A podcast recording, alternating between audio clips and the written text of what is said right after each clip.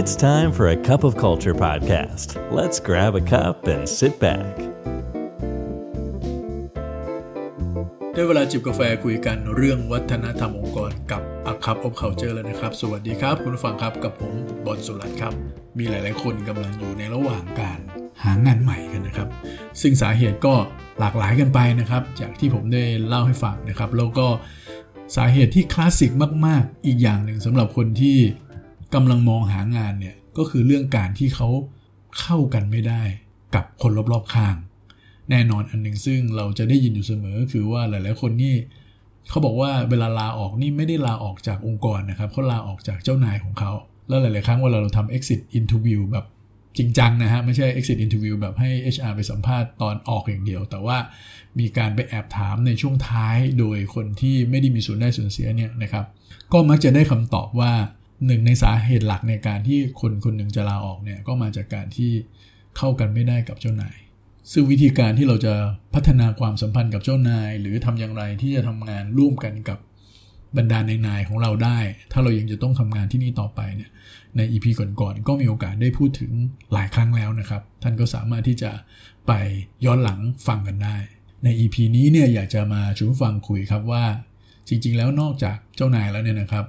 ก็ยังจะมีคนรอบข้างด้วยนะครับ ที่อยู่ในระดับเดียวกันกับเราเนี่ยแหละที่เรารู้สึกว่าเเราต้องเจอเขาบ่อยๆ ต้องทำงานร่วมกันกับเขาบ่อยๆ แบบหลีกเลี่ยงไม่ได้นะครับ แต่ว่าเรากับเขาเนี่ยมันสไตล์การทำงานเอ่ยหรืออะไรต่างๆ มันเข้ากันไม่ได้จริง ๆ ส่วนตัวผมเองนี่ก็เคยนะฮะมีทั้งสองแบบอะครับทั้งเจ้านายแล้วก็เพื่อนร่วมงานเลย แต่ที่ผมเจอเนี่ยมีอยู่ครั้งหนึ่งนะฮะในการทำงานเนี่ยเป็นเพื่อนร่วมงานมากกว่า แล้วก็จำได้เลยว่า ตอนนั้นเนี่ยน้ำหนักผมลงไป 3-4กิโลเลยนะครับ ไม่ใช่เพราะไดเอทหรืออะไรนะครับ เป็นเพราะว่าเราเครียดกับการทำงานมาก แล้วพอเราทำงานร่วมกันกับเพื่อนร่วมงานคนนี้ไม่ได้แล้วเนี่ย มันกลายเป็นว่าวันจันทร์นี่เป็นวันที่ไม่อยากตื่นเลยจริงๆนะครับ ไม่อยากไปทำงานเลย ไม่ใช่เพราะพี่เห็นแต่คนอื่นเลย เจ้านายก็โอเคนะครับ งานก็ดี เงินเดือนก็ดีเลยครับ โลเคชันสถานที่ทำงานอะไรก็ดูดีไปหมดเลย ติดเรื่องของคนที่เราต้องทำงานด้วยอยู่ทุกวี่ทุกวันเนี่ยแหละครับแต่ผมเชื่อว่าในสังคมไทยในเรื่องนี้ก็คงเป็นเรื่องปกตินะครับ เพราะว่า หลาย ๆ ครั้งเวลาเรามีประเด็นอะไร ที่เกิดจากการที่ทำงานร่วมกันไม่ได้ หรือมุมมองที่แตกต่างกันเนี่ยบางครั้งเราไม่ได้สื่อสารกันตรงๆ แล้วเราก็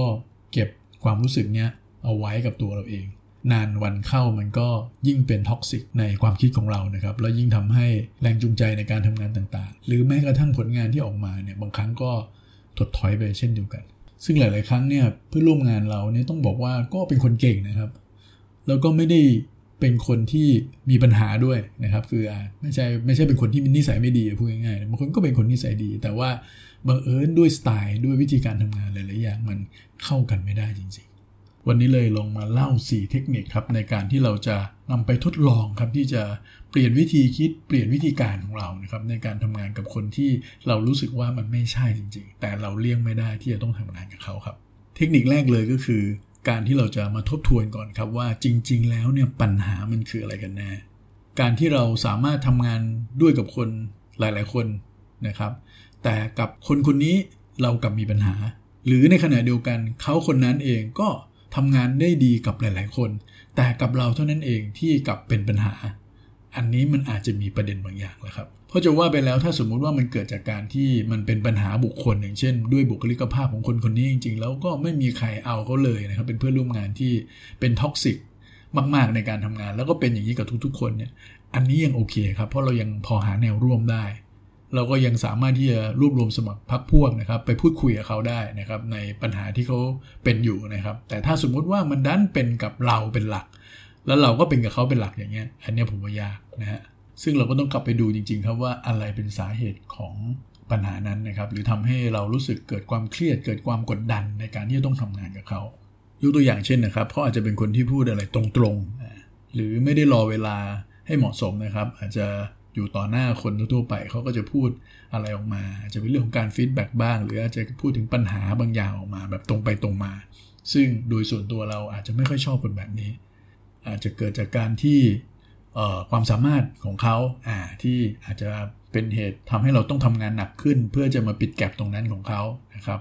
หรือมาจากความแตกต่างกันทั้งในเชิงของแบ็กกราวด์ความเชื่อพื้นฐาน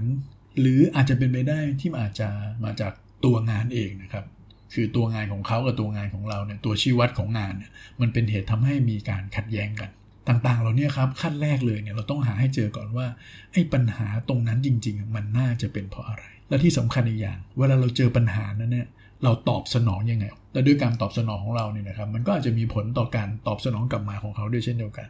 มันก็เป็นเหมือนกับการตีปิงปองกันไปมานะครับนี่ถ้าสมมุติว่าเราเป็นคนที่เห็นปัญหาอยู่ แล้วเราอยากจะทำให้ทุกอย่างดีขึ้น บางครั้งมันอาจจะต้องเริ่มจากเราก่อนครับ เพราะสิ่งที่ควบคุมได้อย่างเดียวก็คือตัวเราหรือมุมมองของเราที่มีตัวเขา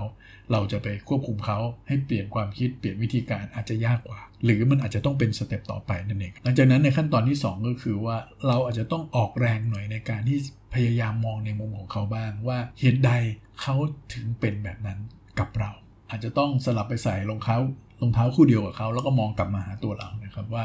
เขาคิดอะไรอยู่นะครับ เป้าหมายในการทำงานของเขาตัวชี้วัดต่างๆ หรือค่านิยมในตัวของเขาเป็นแบบอะไรคือแรงจูงใจหลักๆทำให้เขาทำสิ่งนั้นออกมา บางครั้งมันอาจจะเป็นเรื่องของการที่มองอะไรไม่เหมือนกันเท่านั้นเองหรืออาจจะมาจากความเข้าใจผิดอะไรบางอย่างก็ได้นะฮะผมเคยไปอยู่ในเซสชันบางเซสชันนะครับซึ่งเขาเอาคนที่ทำงานด้วยกันเนี่ยหลายๆคนเนี่ย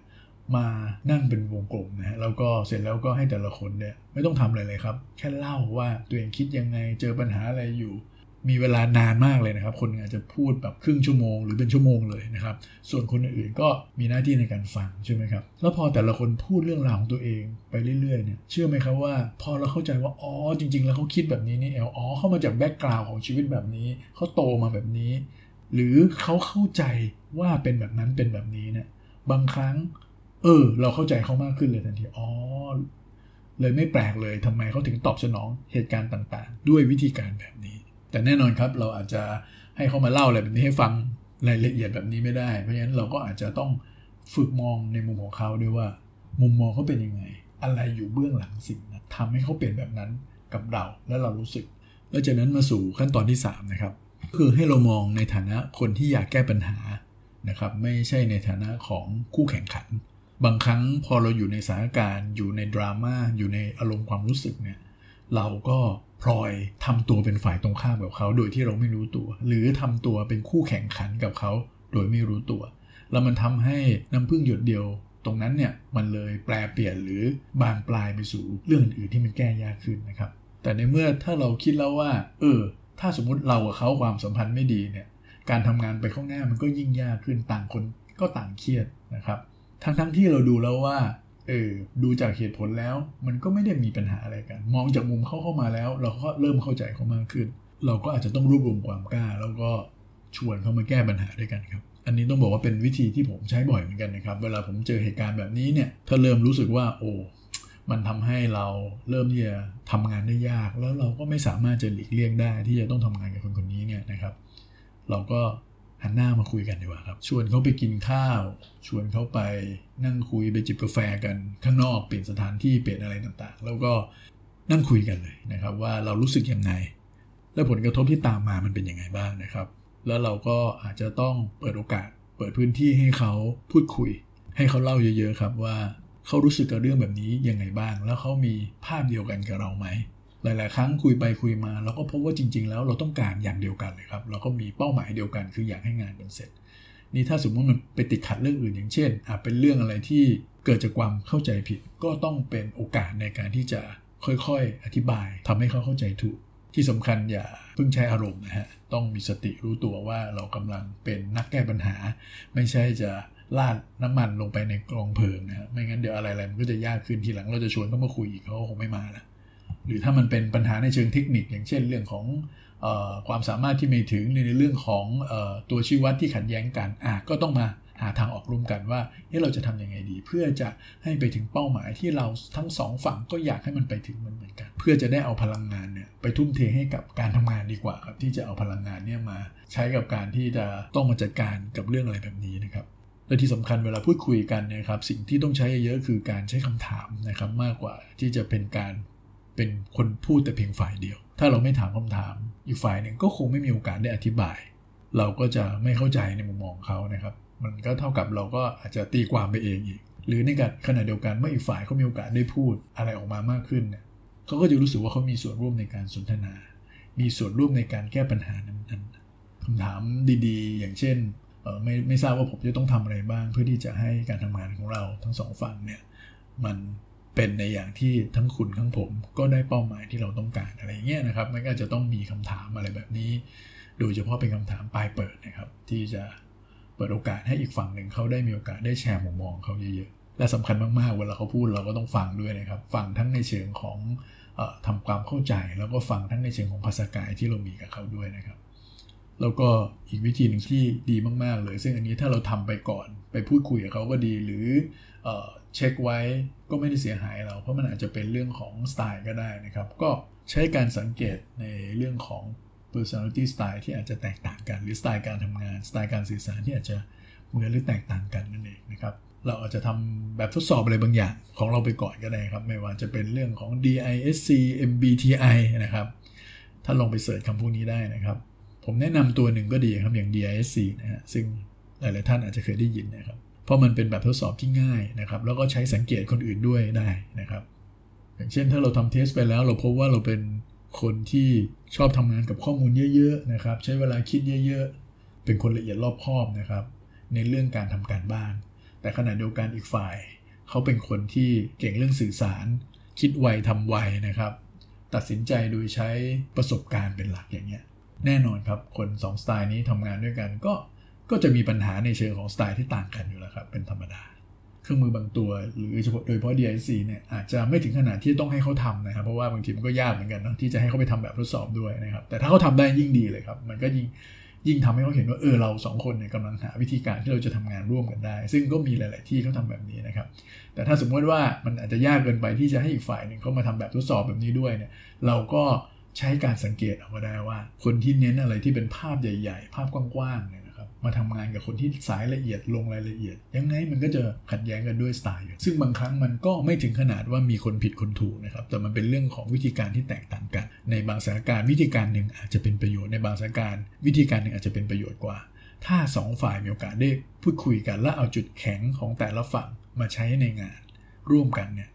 อาจจะดีกว่าที่จะไปบอกว่าใครเป็นคนถูกใครเป็นคนผิด หรือไปคาดหวังว่าจะเขาจะต้องเป็นเหมือนเรา หรือเราถูกคาดหวังว่าเราจะต้องเป็นแบบเขาเราก็มีวิธีการหนึ่งนะครับ สมมติว่าเราอาจจะลองหลาย ๆ วิธีการและดูแล้วไม่เวิร์กหรือเราอาจจะไม่ไม่ค่อยกล้าที่จะลองนะครับ วิธีการหนึ่งก็น่าสนใจก็คือการขอความช่วยเหลือครับ ผมเห็นหลาย ๆ คนนะครับ ใช้วิธีการนี้แล้วแล้วมันทำให้ปัญหาจบเลยก็มีนะครับ การขอความช่วยเหลืออีกฝ่ายหนึ่งเนี่ยมันก็เท่ากับเป็นการที่เรายอมรับว่าเขามีสิ่งที่เราไม่มี หรือยอมรับว่าเราเองก็ไม่ได้เก่งไปกว่าเขา ขอความช่วยเหลือดื้อเลยครับนะครับ อาจจะดูจากอะไรที่มันความถนัดของเขา หรืออาจจะเป็นสไตล์ของเขาก็ได้ที่จากข้อมาสักครู่นี้นะครับ ว่าเราพบว่าเขาอาจจะเป็นคนที่มองภาพกว้างได้เก่ง หรือเป็นคนที่สื่อสารเก่ง ก็ขอความช่วยเหลือเขาให้เขาให้คำแนะนำกับเรา ในมุมการสื่อสาร ให้คำแนะนำกับเราในการที่จะมองอะไรให้รอบด้าน อย่างนี้เป็นต้นนะครับ ซึ่งบางครั้งก็อาจจะต้องยอมลดอัตราของเราลงบ้างนะครับ เพื่อที่จะมองถึง ความสัมพันธ์ที่ดีขึ้น หรือถ้าเราอาจจะไม่ได้แคร์เรื่องความสัมพันธ์ขนาดนั้นเนี่ยอย่างน้อยก็ทำให้การทำงานร่วมกัน มันมีความเครียดความกดดันน้อยลง แล้วก็มีประสิทธิภาพของผลงานที่ดีขึ้นวินกันทั้งสองฝ่ายอย่างนี้ครับในการที่เรามาทำงานทำงานหนึ่งเนี่ยนะครับ การที่เราต้องทำงานกับคนที่แตกต่างจากเรา หรือคนที่ ดูเหมือนจะทำงานด้วยยาก มันก็เป็นเป้าหมายในการเรียนรู้อย่างหนึ่งของชีวิตเช่นเดียวกันนะครับ ถ้าท่านผ่านตรงนี้ไปได้ เชื่อไหมครับว่า มันก็อาจทำให้เราผ่านสถานการณ์อื่นๆนะครับ ซึ่งอาจจะยากกว่านี้ เพราะว่ามันหลีกเลี่ยงไม่ได้ครับว่า ไม่ว่าเราจะทำงานอะไรก็แล้วแต่ เราก็ยังต้องทำงานร่วมกับคน แต่นี่เราทำงานที่บริษัทมีคนจ้างให้เรามาเรียนวิชานะครับในการฝึกฝนตัวเองให้ทำงานกับคนได้ ก็ควรจะกอบโกยโอกาสแบบนี้นะครับ อย่าทำให้โอกาสแบบนี้ผ่านเลยไป แล้วทำให้เราต้องมาเสียดายทีหลังว่า เราไม่ได้ก้าวข้ามผ่านเหตุการณ์แบบนี้เพียงเพราะความกลัวหรือความอึดอัดใจแค่นั้นเอง วันนี้กาแฟหมดแก้วแล้วครับ อย่าลืมนะครับ ไม่ว่าเราจะตั้งใจหรือไม่ก็ตามเนี่ยวัฒนธรรมองค์กรจะเกิดขึ้นอยู่ดีครับทำไมเราไม่มาสร้างวัฒนธรรมในแบบที่เราอยากเห็นกันล่ะครับสวัสดีครับ and that's today's cup of culture see you again next time